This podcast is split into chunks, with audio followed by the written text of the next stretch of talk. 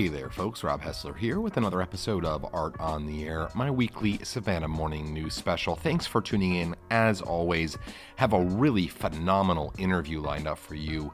I spoke with Noel W. Anderson along with Erin Dunn, curator of modern and contemporary art over at the Telfair Museums, about Noel's current exhibition, Heavy is the Crown, over at the Jepson Center. Guys, I gotta tell you, this was a phenomenal interview. Noel was incredible. His exhibition is just a really great exhibition. And big shout out to Erin for giving me a personalized tour of the space so that we could have a really in depth and knowledgeable conversation about the show that's up there. And Noel was so gracious with his time. We went through many of the pieces in the show and he went into real detail about them and his process and everything like that and it was just a really great conversation um, talked to him via zoom from his home in brooklyn new york and it was a great conversation i just know you're really going to be blown away by it and you're really going to want to see the exhibition over at the Jepson Center, or if you already have seen the exhibition, this is certainly going to add a new dimension to it for you. So can't wait to share this one with you. Wanted to mention, as always, you can catch past episodes of Art on the Air and my corresponding Art Off the Air column, as well as all of the writing that I do for the Savannah Morning News at savannahnow.com in the entertainment section. Last week had a couple of cool pieces come out. I spoke with Tatiana von Tauber for the Art Off the Air column, and she was really great talking about her new exhibition space that she just recently opened, her new gallery space. So check that one out. And I also wrote a piece about Natasha Gaskill, a pop up pastry chef. She's going to be opening up a space likely next year as well, who was really fun to talk to. She's um, the sort of mastermind behind A Squad Donuts, and she does ice cream pop ups and bread pop ups and all this really great stuff around town. So, those are really fun pieces to do. And again, you can find them at savannahnow.com in the entertainment section. But let's get to this week's extra special interview with Noel W. Anderson and a little side guest appearance by Erin Dunn conducted via Zoom all about Noel's current exhibition over at the Jepson Center. Heavy is the Crown. Enjoy.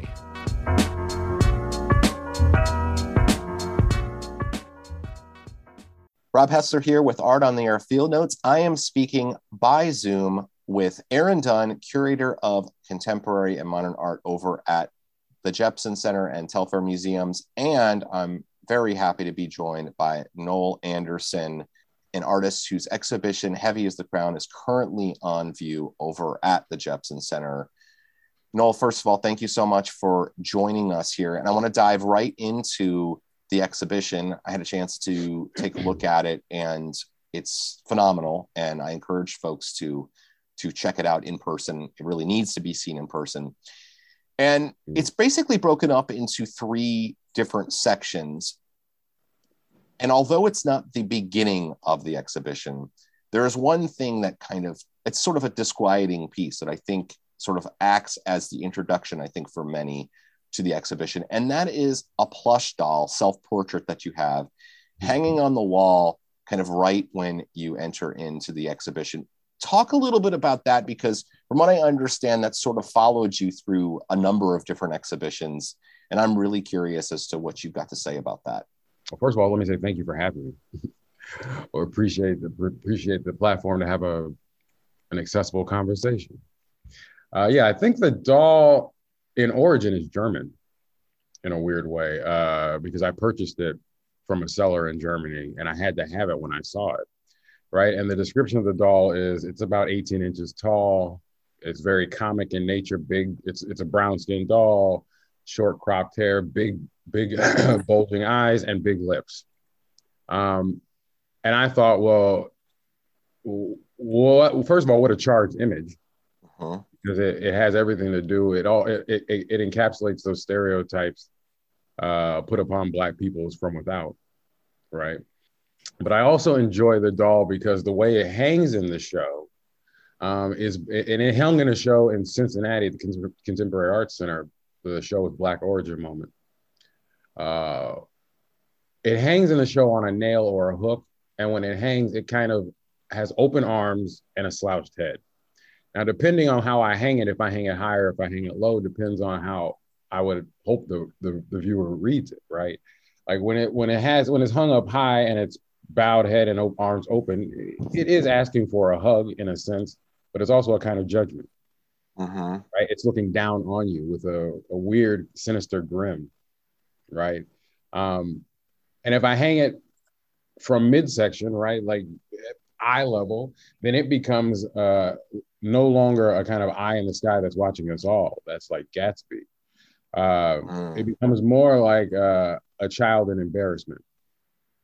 That that shamed child who got caught with his hand in the cookie jar once again, and is all is doing is bowing its head and hoping for a hug. So I thought that the contradiction within that one object kind of explores the contradiction with one within myself and two within within all the work that I make that things are both happy and sad, pleasure and pain, up and down. But I hope that the exhibition itself is a space where things become gray, no longer hmm. black and white, but muddled. Well, right. and it I definitely feel like that is the case. And we're going to talk about a lot of that because I think that you juxtapose images that definitely convey that message. It's funny because Erin and I will, were standing in front of it and she was like, "Well, this piece can be this," and I was like, "Oh yeah, it's definitely that." And then mm-hmm. she was said, "Or it could be this," and I was like, "Oh yeah, it's also mm-hmm. definitely that." And then she was like, "Or it could be this," and I was like, "It's definitely also that." And she went through that that feeling of shame, mm-hmm. the character almost like proselytizing from standing up above you, and then the downcast sort of eyes, and then also like you said, like almost sympathetic. The figure is almost sympathetic, like you, as you mentioned, like wanting, looking for a hug the way that its arms are positioned. That's interesting. Let's go there because that sense of shame slash sympathy really plays, now that I think about it, plays in an interesting way against the other images that are in the show, right? The charged images of uh, Black subjugation or, or, or, or Black trauma and terror. Um, which is interesting because when I think about the, the work that my therapist and I are doing every Friday, nine in the morning, um, every day, every Friday, we do that leg work. I'm starting to realize that the images that inform my very being, which are some of those images in that space, uh, have intern. I have internalized those feelings that the images have created, which are both shame and and a kind of plea for uh, for help. You know what I'm saying? Uh-huh, uh-huh. It, it's interesting that those images, now that I'm thinking about it, those images really have affected me since I saw them when I was a boy. And those images are not limited to those ones, the, the ones in the show, but you know, they're all the time, always, everywhere. And every day you wake up, you have to contend with them. And that's everybody, I think. You know. Well, I think, and in particular, though, I mean, I think that the images that you're referencing here are, well, I mean, I, I guess that is everybody, and we do all have that. But I think that there, you know, I'm I'm I'm in a very privileged position here as the as the white guy in the interview here, and I think that it's um you know it's certainly these images are have a different level of sort of charge and impact on you than than um you know the images that I see culturally, which are generally designed to sort of fit my perspective. Mm-hmm. Um, Whereas I think that um, you know that's certainly not true. Um, you know of the black experience. So I, am I'm, I'm curious though because you mentioned um, you know, and I, I want we're going to talk about some specific pieces, but mm-hmm. where does that come from? Because you mentioned your therapist, and, and meaning, and I go to therapy as well. So I just want to let those people out there, no shame in that. You know, I think that that's um, weekly, you know, for me as well. Um, and uh, you know, you mentioned sort of and it's a huge part of your work is is walking that kind of line between i don't want to say conflicting ideas because i actually sort of feel like as humans we all possess all of these things right. like on a daily right. basis. Yep. Where did that kind of first starting to uh, start to evolve for you? Like because i mean it certainly would be easy to take these really powerful images and just say boom and people can react to them and they are they are powerful. They are the kind of thing that people will just naturally react to Like, what made you want to go to that gray place? Like, what made you Oh. want to explore that? fear. Fear. Fear um fear and, and fear and understanding. So the fear of waking up every day and going into a world uh that has agents that don't want you in this world. Mm, right? By which i mean possibly the police or other kind of higher forces. Um i could either slink back into myself and withdraw and say i'm not going to engage or i could say okay well my platform is this studio and possibly uh, theaters uh, stages in which to speak. Th- these are my platforms. How can i use those platforms effectively to engage this fear? Right? Because when i go jogging in the bronx i live here in harlem. When i go jogging in the bronx you know the police watch me. Mm, I, and I'm dressed in the the the campiest running outfits, you know, neon backpack. uh, you know, this kind of I'm looking like a weekend dad over here or something. Um, but still, you know, you understand. But still, uh, you know, I go to to the local uh, what do you call it, running store and get all that rigmarole that the aesthetics that proves that I supposedly am a serious runner. But even in with, dressed in that costume, they they bypass that, right? They circumvent that, Right. logic, and what they see is the race. So I had to grapple with that fear. And I'm trying to grapple with the fear by way of the images. Um, but also, I think it it comes from, and now that I can think about it, it comes from this moment in the movie. Uh, uh, it comes from it comes from the moment in the movie, the Spike Lee movie Malcolm X, which I remember seeing in what was that like '92 or something on the big screen. It was it was a it was a big moment for us as children. Um, and there was a specific scene in the movie where Denzel Washington playing Malcolm X. Now he is incarcerated, but he is now reformed as a Muslim, and he goes to the chapel for service, and he reads, by which I mean he critiques or corrects the white reverend or preacher's understanding of a simple complexion of his main leader, by which I mean Jesus. And he uses the, the Bible itself and exposes, and I don't remember the section, but he suggests in the section, you know, he reads it and says, No, Jesus' skin was of brass and hair was of wool. And and in understanding that, I said, Oh, so this entire time, the image that I've been sold is one thing, but the book itself, the words, the language that we use to define ourselves, uh, them itself has gone around that logic and undercut the logic that tries to keep me down. You see what I'm saying? I 100% see what you're saying. In fact, Erin and I were having a discussion about this. About a, we're getting off a bit on the topic, but uh, we were we were having a discussion about this. That there's a museum in town called the Beach Institute, and back in uh, I think it was about 2017, there was a lecture there about many of the the protests that were happening at that time um, you know, and there were they were showing images of protests in response to There the murder of Michael Brown, and who's depicted in one of your pieces in the show.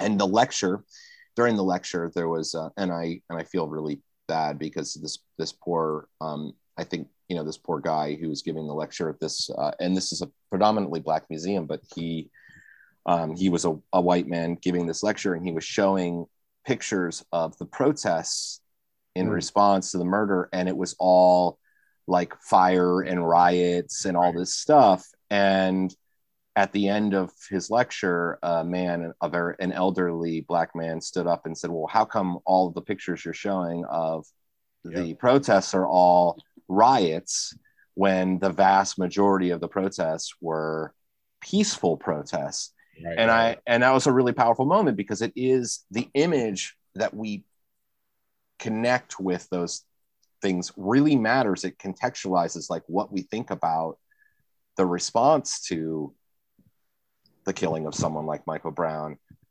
versus what the actual response was, which is totally peaceful. I mean, we have protests here in Savannah when those when there have been killing of of innocent people of color and there's never violence ever. It's never violence. Um so it's interesting. Yeah i mean i i hear what you're saying there is like what we think it is based on what is portrayed to us in the media versus what actually is when you do the real research is right. is you know it's it's can be stark at times. It really can. We think about uh, for me it's on a very basic level of asking the question okay well this is what we see by which i mean you know you you see an image on screen or something you say but what's behind the thing?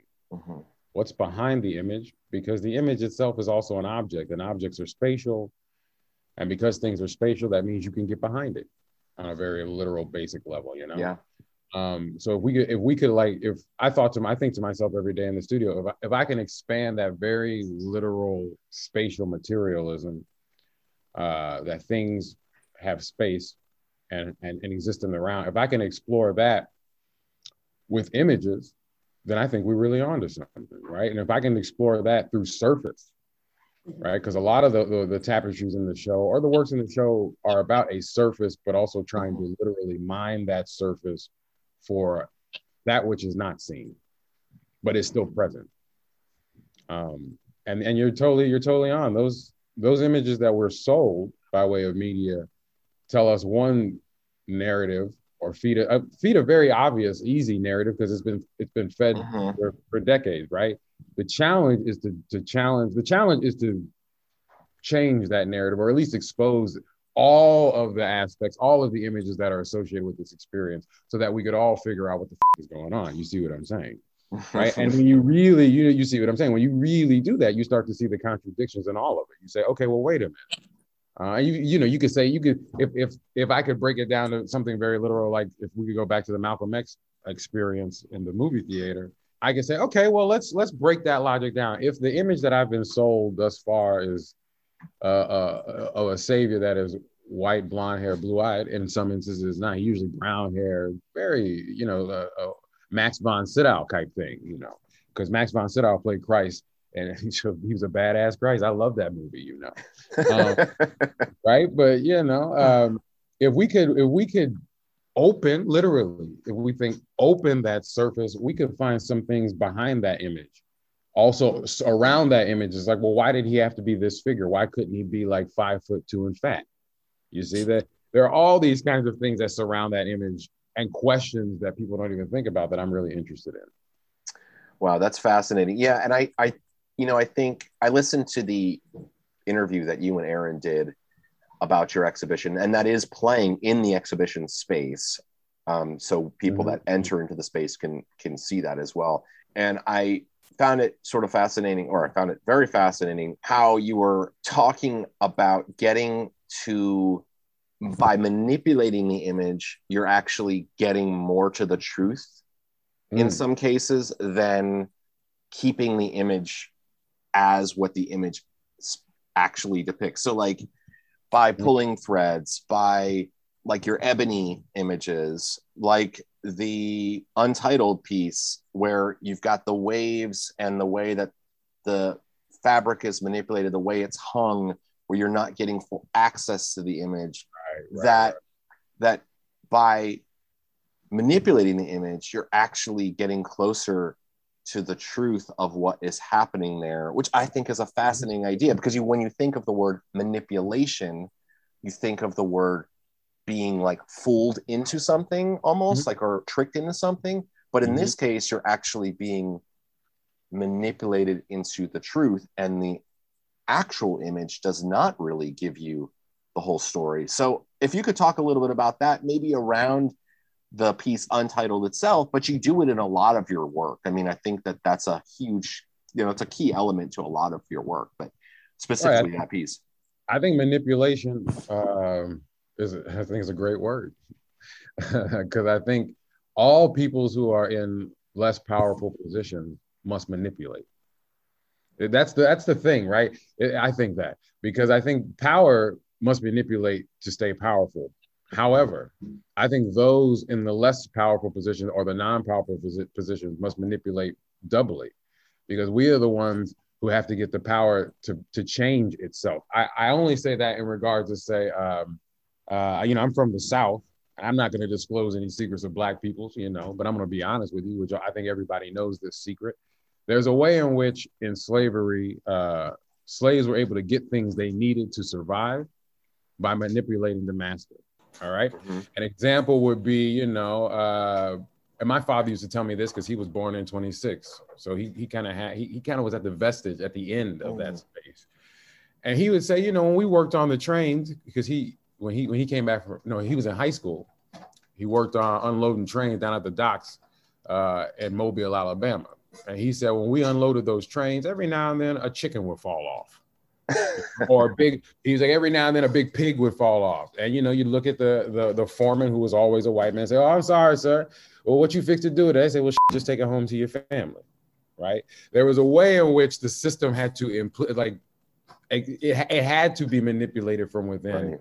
by those beneath right? And i think the same thing is happening in the work. I think if i can manipulate the surface as well as collapse the image like you mentioned the untitled one that the museum so brilliantly and, and thankfully uh, acquired.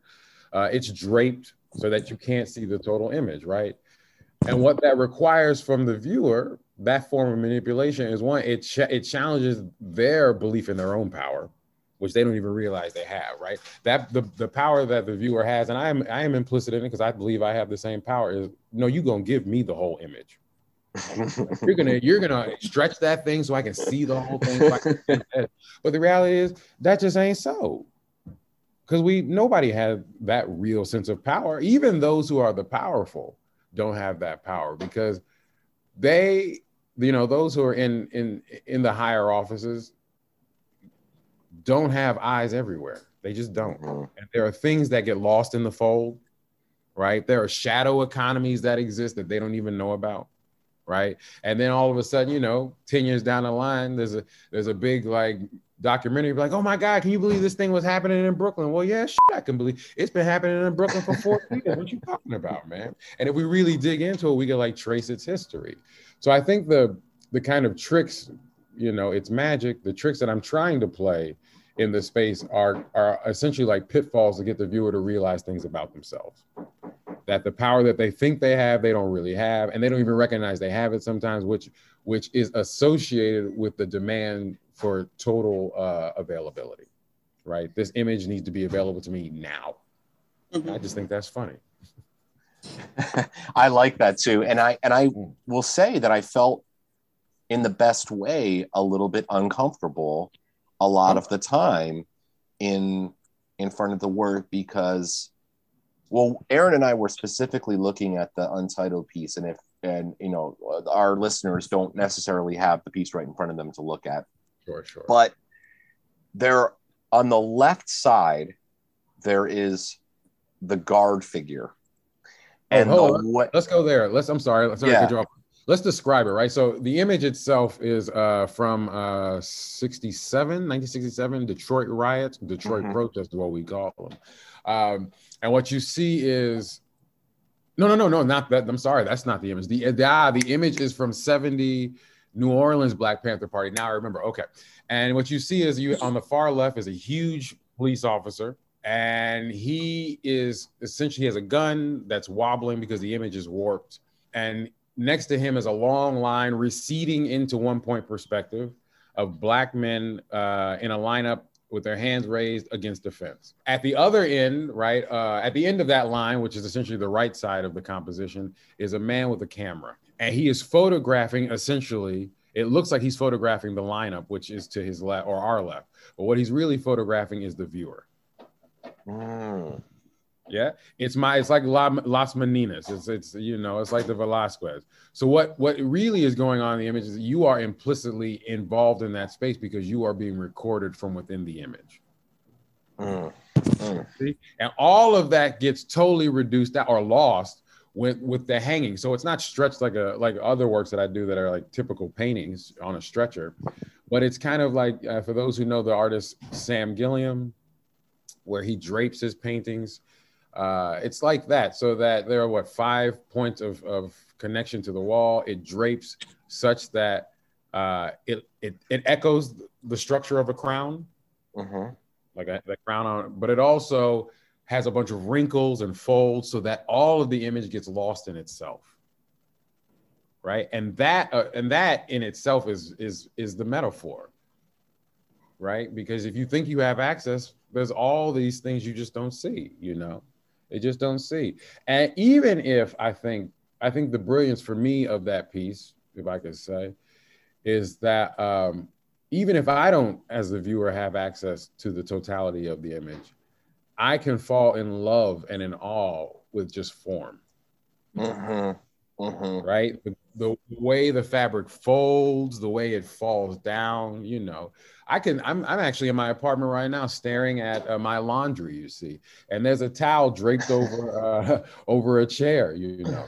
Um, and the, and some of the folds in that tap or in that towel on this chair just just damn beautiful you know well and i know that that you have a love for abstraction too and you i mean there are a couple of pieces in the show that are pretty abstract um, where you're not where it's a lot more you have to search for imagery more right. so than than others i want to kind of i think this is a good transition to the one the, the sort of the last facet of the show that i really wanted to talk about and that's the way that you're manipulating the space and how your the conversations you're having with the viewer based on how the work is displayed in the space. Because you mentioned untitled has that conversation with the viewer but there's also there are three pieces well really four because you also have painted the walls this sort of haint blue color but mm-hmm. there are there are these three specific pieces.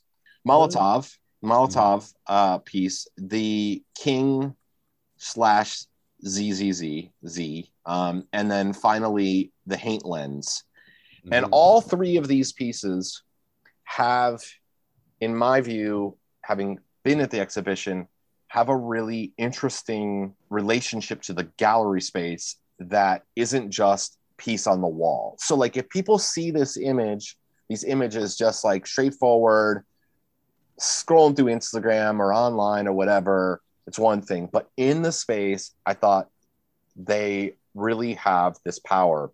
And it starts with Haint Lens, which is mm-hmm. hanging on the edge of a wall between the entry room and the main gallery space. And well, why don't you go? It's better coming from you. Describe that piece. Yeah. Sure. It's a, it's in the door jamb right? Um, it's a, which essentially is a threshold, right? It's in the threshold when you transition to another space, right? And I remember uh, doing a site visit and going to, to, to Telfair and going into the slave quarters that are attached to the big house.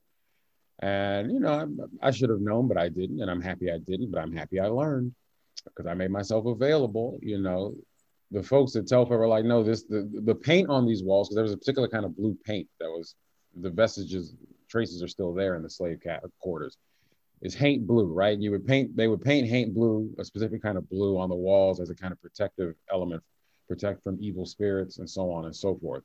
Uh, I believe possibly, probably, uh, uh, no, I believe uh, brought over through the Middle Passage from West Africa, right? So I thought, okay, well, how can I take this idea of haunting and ghost, which is all about my work? My work is all about hauntings and ghosts um, how could I take that and bring it to the space while also engaging, allowing the viewer to understand that there are other spaces on this property that they could engage and should engage. So you know, we had the uh, had the museum paint paint blue all over the space, which I thought was pretty interesting because when you go in and you see these charged Im- images against this really gorgeous sky blue, it's it's a whole nother animal, right? But that is the backdrop for the blue which then makes uh, the piece in the door jamb so important, right? So that piece is a um, what is it? It's it's a police light, right, from like the 60s or 70s, right? So they used to have to instead of having a police spotlight on top of the car, it was plugged into a lighter, right? And then you could you could you could move it with your hand like a like a flashlight. And it's such a it's such an exposing object, which not only exposes it would expose for the police their quote unquote suspects, but it also exposed for me the crooked nature of authority, right? It's a kind of metaphor for the eye that watches us all. That object is encased in dirt that I found that I dug up in Harlem, right? Almost as if this object was buried in Harlem dirt, and then I came and kind of dug it up so that it can be positioned in the space. Now, what I I was hoping to do, I thought, well, I'll just, I'll just put it on a pedestal and that'll be it. But then reading this book about uh, Black folk beliefs, African American folk beliefs, I found this amazing story and this belief that if you held an object, either reflective or incandescent, in a doorway, right in the jamb of a doorway and stood slightly askew offside of it and stared to the side of the object through the doorway that you would see ghosts. Mm. I thought to myself that while you won't be able to see ghosts, because I'm not quite sure that's very possible with the limited mental capacity of myself. I thought, okay, well, this is a great metaphor for what I'm trying to do in this space. I'm trying to get the viewer to see the ghosts that haunt us. And the ghosts that haunt us are, are in those images, but the images are just placeholders for all of those things that track us. Right. Um, and it also was nice because, you know, it, it's it's it adds a kind of charged physical mm-hmm. nature to the space that not not all the work does because some of the work is you know stretched and properly uh, presented you know by which i mean framed hung at eye level that kind of thing this thing just comes out of the middle of nowhere you know and it has that cord that connects to the, yeah. uh, the lighter in the car just just just barely touching the floor oh it makes me so uneasy i just love it yeah, you know what? You know what? So that it, that's how that works, right? It, it's calling on these kinds of spiritual, uh, spiritual Black histories uh, in a contemporary context, right? To make to make people really, really uneasy, but also try to figure out well, what the hell am I so uneasy about? It's about yeah. Me. I love that because it's like you're preparing to walk into the main gallery to, you know, see the like you just sort of used the word proper, like the proper show and mm-hmm. like as soon as you're about to walk in you're like oh wait and it, like that to me that really caught me. And in fact erin and i ended up kind of spending quite a bit of time in front of that piece. And the the the police light is it's almost lost in it. Like it, it's just barely emerging. And you mentioned the cord just barely touching the ground. There's also something that made me feel a little bit uncomfortable which is there's a, a knot in the cord. Yep. And that bothers me.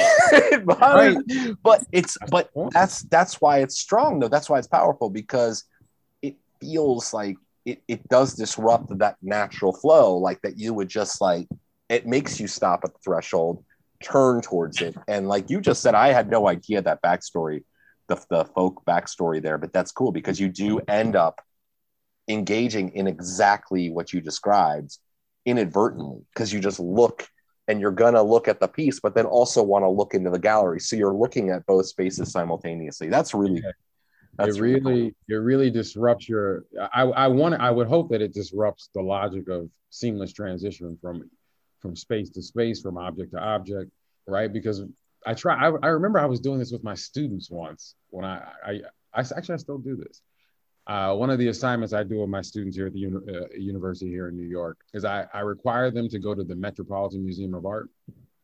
And I, I tell them, yeah, go look at some objects, but I, sometimes I'll say, go look at the surface of things and report back to me. And they're like, what? What do you mean the surface of things? I'm like, go look at objects.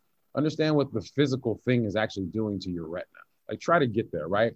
And then one of my, this is interesting. One of my assignments is go to the Metropolitan Museum of Art and uh, recognize the sensation of transitioning from one, one room to the other. What does it feel like to go from the Greek wing to the oceanic and African wing? It's a different feeling. You, you feel like you're crossing into something else. It's a crossover. Ah, pun intended, pun intended. Uh, I want the viewer to really, I, you know, I want my viewers to, at least in this space, to acknowledge that you're crossing over right? And that has everything to do with the ghost and the spirit world because you're crossing over. You see what I'm saying? Mm-hmm. As opposed to have a docile viewer who just goes from object to object and says, "This is interesting. This is interesting." I want an active viewer who says, "Wait a minute, why the hell is that damn knot there?" Did he lose his mind or something? That's what I'm looking for. A conscientious viewer. Mm. Oh, that's if, cool. If we can prepare them before they go, if, if we can prepare them as they go in, then they'll be more heightened to to to be aware for all the other uh, pitfalls that I'm trying to throw in this space, you know?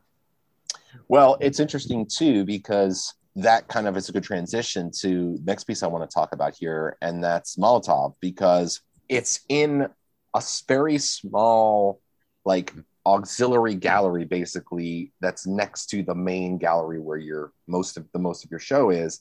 And when you approach it, because of where it's positioned, the piece is a police barricade that's been deconstructed in some ways, hanging on the wall. And on one side is basically you only see police barricade. Mm-hmm. On the other side, you see the bottle of Andre Cold Duck and Mhm. then an actual taxidermy duck about above the the bottle. But it's not necessarily that you're seeing both of those things at the same time. So when you approach, you're on one side of the barricade, and when you are on the inside the gallery, you're kind of on the other side of the barricade. So talk a little bit about that because I thought that was a really interesting decision. And it's not like necessarily that piece is going to be on the postcard, but I found that piece to be really powerful because of the way that it was positioned within the in the museum. Okay, yeah. Sorry, a little delay. There we go. So let's talk about uh, Molotov. Yeah, um, the Mol- Molotov is, is nice. One because um, of how it comes, how it came about. So there, I think there are a few a few artists that I really love who are pretty brilliant with how they utilize language to uh, develop ideas and objects. Um, I think David Hammons is one of them. And for me, I was I, I literally I get stupid with it, man. You know, I get stupid with words because words are stupid. And it, it- the logic is very simple for me. I had this thing. I was thinking, okay, I have this police barricade. Uh, what what is the contradiction? What is the the opposition to the police barricade? Well, looking through all these images from the 60s, 70s, and so on and so forth, I thought, well, the Molotov cocktail is one. Well, how does one make a Molotov? Well, you have a bottle and you put some some some fiery liquid in it. You know, that's that fire music. But then I thought, okay, well, what kind of bottles did I grow up with? I grew up with cold duck. Well, cold duck is really about death because when you're cold, you're dead. Well, that's a dead duck. You're a cold duck. You see what I'm saying? So I thought, okay, well, let me figure out what kind of oppositional force I can position against this barricade, which really was a literal attempt or attempt at literalness with the cold duck bottle of, uh, of alcohol emptied, right? And then put the real cold duck with it right? So it kind of doubled down on death. And I thought the barricade was brilliant because what Barrett, what Barrett, what the police barricade tries to do is censor. It keeps you out, right? It keeps people away from so the supposed crime. So for me, it worked. It worked on that way because I thought, okay, well, when you when you come around that corner, you're just going to see this this this one tone of blue against another tone of blue Mm-hmm, mm-hmm. right? So the the blue barricade against the light blue wall. But you know, you get around a little bit more, and the the foot of that bottle just sticks itself out. Right. Uh huh. That's the tease, right? And if you're really into it, you go around and say, "Holy shit!" So then let's let's go there spatially, right? If we were to go back to what we were saying about, for me, images are objects and objects are spatial. Well, all of a sudden, you've entered the image of the barricade. You've gone around the barricade into its object form. Does that, you know what I'm saying? Mm-hmm. And once you're inside the image, you see what what I think is really in the image, which is that trauma. Right? It's a it's a it's a it's an interesting object that that attempts to represent or at least present a kind of metaphor of what it means to be inside the image. Mm, I love that. And that it's funny because Erin and I were talking, and I, and those kind of works, you know, as an artist myself, those kind of works just blow my mind because I'm like, how does this guy take this bottle of uh, of, of booze and a dead Mhm. duck and a police barricade and make something so powerful out of it? Like I can't I can't come to that place. So I, I was really, I mean, I know this is a little bit of an aside, but I, that piece really blew my mind. I will say that it was really like one of those things that just kind of like, I appreciate and I like that. the humor in it though. I like how you've got a little bit of a tongue in cheek sort of humor to it too, because I think that's a, a nice little thing. necessary. It's Yeah. necessary though. You know, it's like uh, my favorite philosophers are comedians, and Richard Pryor is the greatest comedian of all time.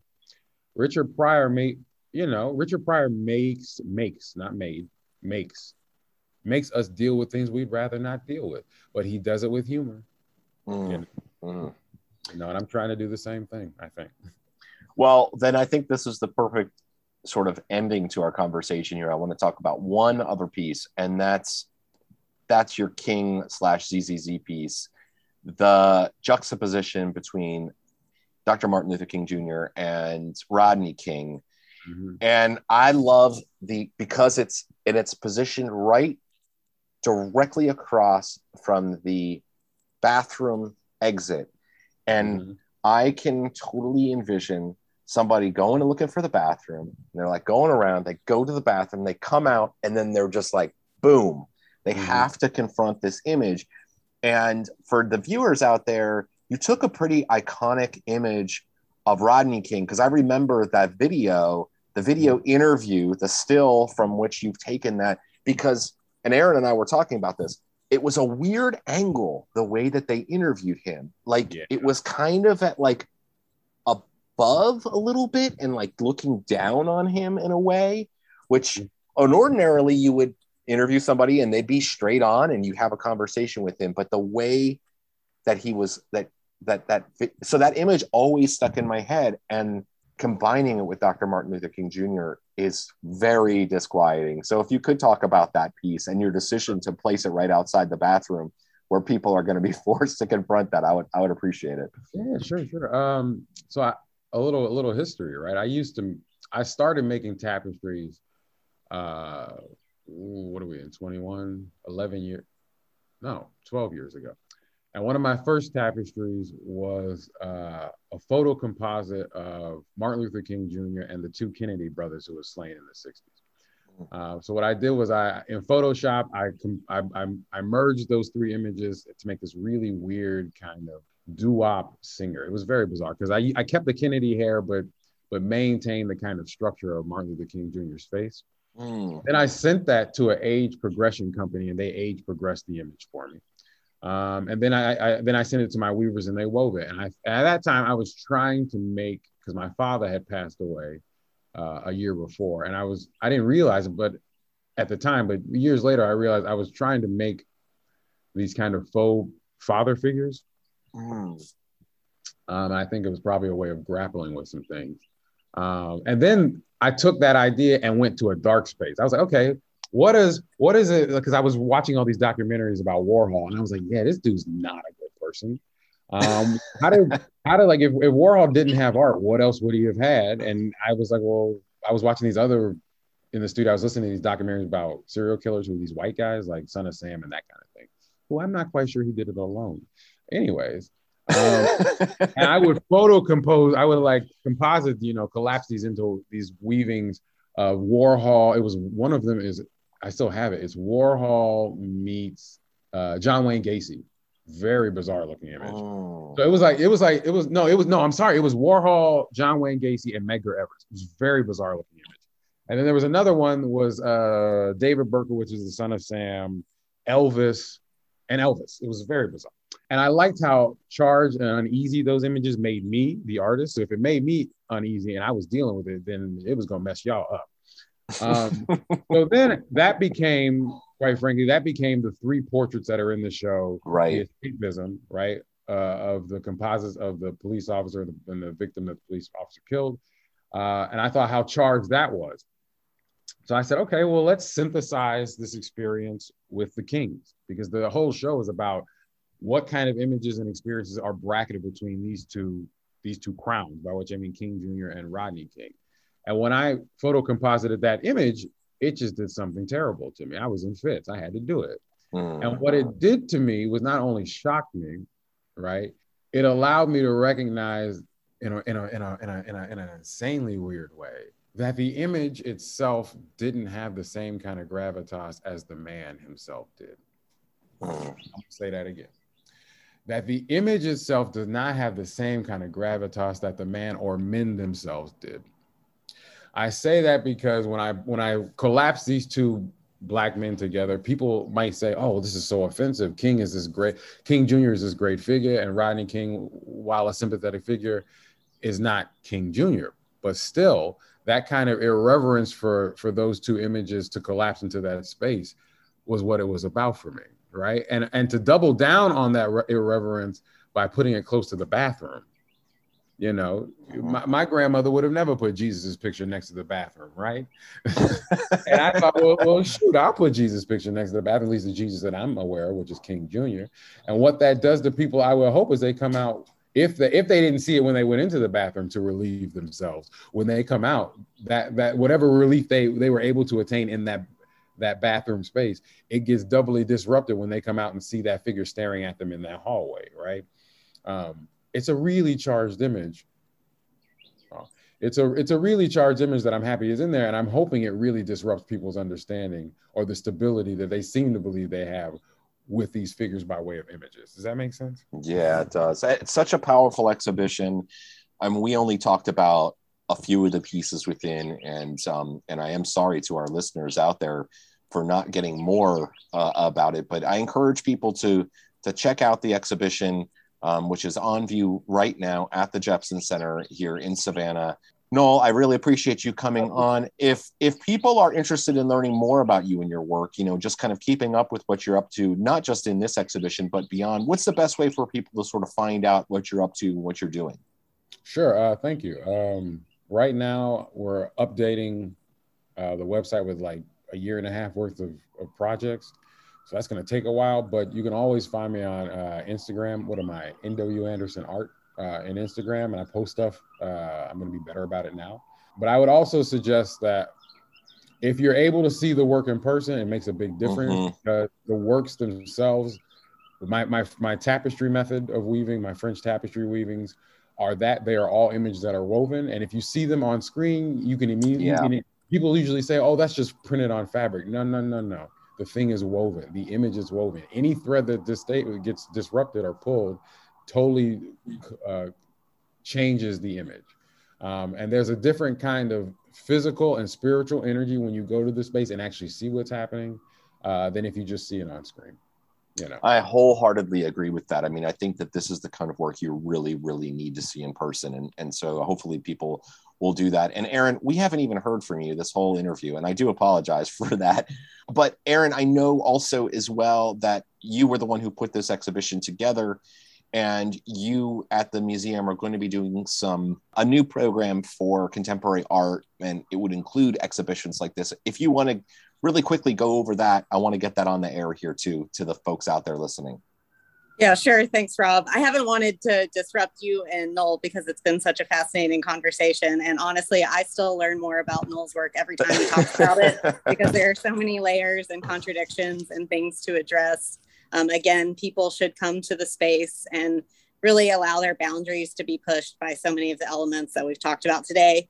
And if anyone's going to be manipulating imagery and kind of forcing us to confront it. I want it to be someone like Noel, an artist, you know, who's really kind of that's the way I want to process the world. Mm-hmm, so, mm-hmm. yeah, again, I just encourage everyone to come out and check it out. Um, and yeah, I'm just speaking to a new member group that's starting at the museum called Telfair Contemporaries, where we're going to be offering, you know, opportunities to meet with artists who are in town for exhibitions, meetups at art spaces around town. It's really going to be for anyone who's enthusiastic and interested in contemporary art, which you know we're continuing to expand and build upon that program every year. So you can find more about that on telfair.org.